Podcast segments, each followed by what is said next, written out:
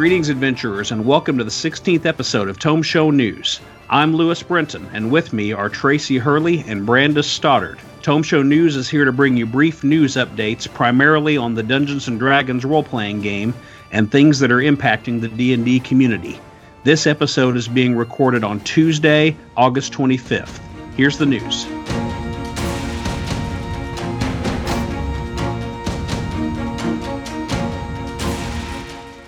Wizards of the Coast recently announced a new D&D board game product, Dungeons & Dragons Adventure Begins, a cooperative fantasy board game. The game allows players to work together as they explore the lands of Neverwinter. Players can choose a character from four heroes, along with classic minis, and customize them. The adventure is different on each playthrough, with players choosing which boss monster they want to face. Players take turns as a dungeon master as well. Perhaps most importantly, the characters can level up, using gold to do so. The game is intended for 2 to 4 players ages 10 and up and will be available October 1st, 2020. Creating a news splash so big it was even covered by USA Today, yesterday Wizards of the Coast formally announced their newest official book for 5th edition Dungeons and Dragons.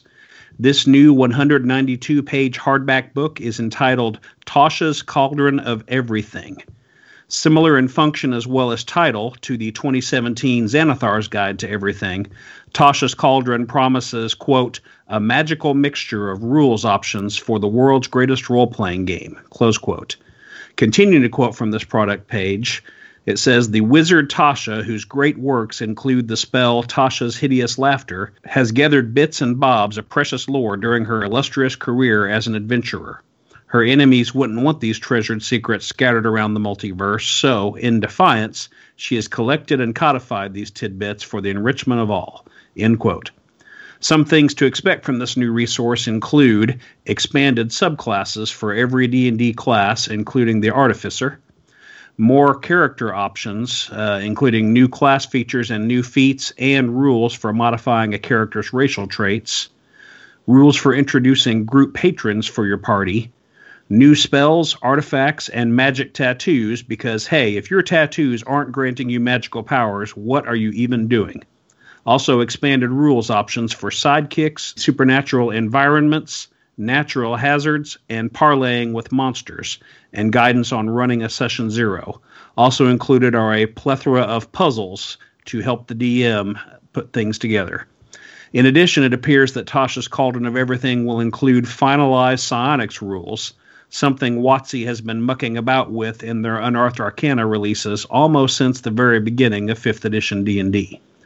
Tasha's Cauldron of Everything carries an MSRP of $50 and is scheduled for a November 17th, 2020 release. On the 12th of August, Wizards of the Coast released a new survey covering a wide range of questions, including a listing of various designers and authors of D&D products past and present and a number of questions about how people prepare for tabletop game sessions. The oddity of the questions was widely noted and many attempted to discern some deeper meaning through the veil of confusion cast by this odd survey. Additionally, in far more conventional news, there's a new Unearthed Arcana survey covering the subclasses Part 4 document with the College of Spirits and the Undead Warlock Patron. That survey was released on August the 19th, and so you'll want to move quickly to get your survey responses in on that. This week, Wizards of the Coast announced an online event called D&D Celebration 2020. This online event will take place September 18th through 20th, just a few days after the release of upcoming D&D adventure Icewind Dale: Rime of the Frost Maiden. D&D Celebration 2020 will be hosted by entertainment and video game podcaster Elle Osili-Wood, and in a Twitter video, Osili-Wood promised that the event would include actual play, panels, previews from the upcoming Tasha's Cauldron of Everything book, and many other surprises. D&D fans will also have the opportunity to register for online Adventurers League sessions. All proceeds from ticket sales to these sessions will go toward the Extra Life fundraising charity, benefiting Children's Miracle Network hospitals.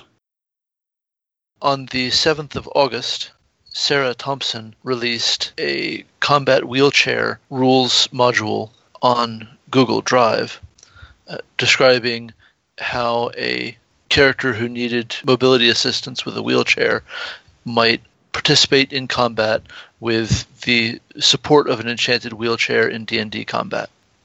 The community response to this included an enormous amount of toxicity and abuse hurled at Sarah Thompson, but on a more positive note, some high profile articles from games journalism. H- higher profile than this show. I mean to say that's it's pretty high profile. It's, it's pretty high. The community response to this is ongoing. Uh, there have also been miniatures designed that show people in combat wheelchairs. And here we find ourselves at the end of another episode of Tome Show News. Thank you so much for your time and your kind attention. It's our ongoing quest to keep you up to date on all the happenings with the game we all love and the community that surrounds it. If you have items of information that you think we should be covering on TSN, please reach out to our team, either by emailing us at thetomeshow at gmail.com or on Twitter at thetomeshow. I'm Lewis Brenton. I'm Tracy Hurley. And I'm Brandes Stoddard. Thanks for listening.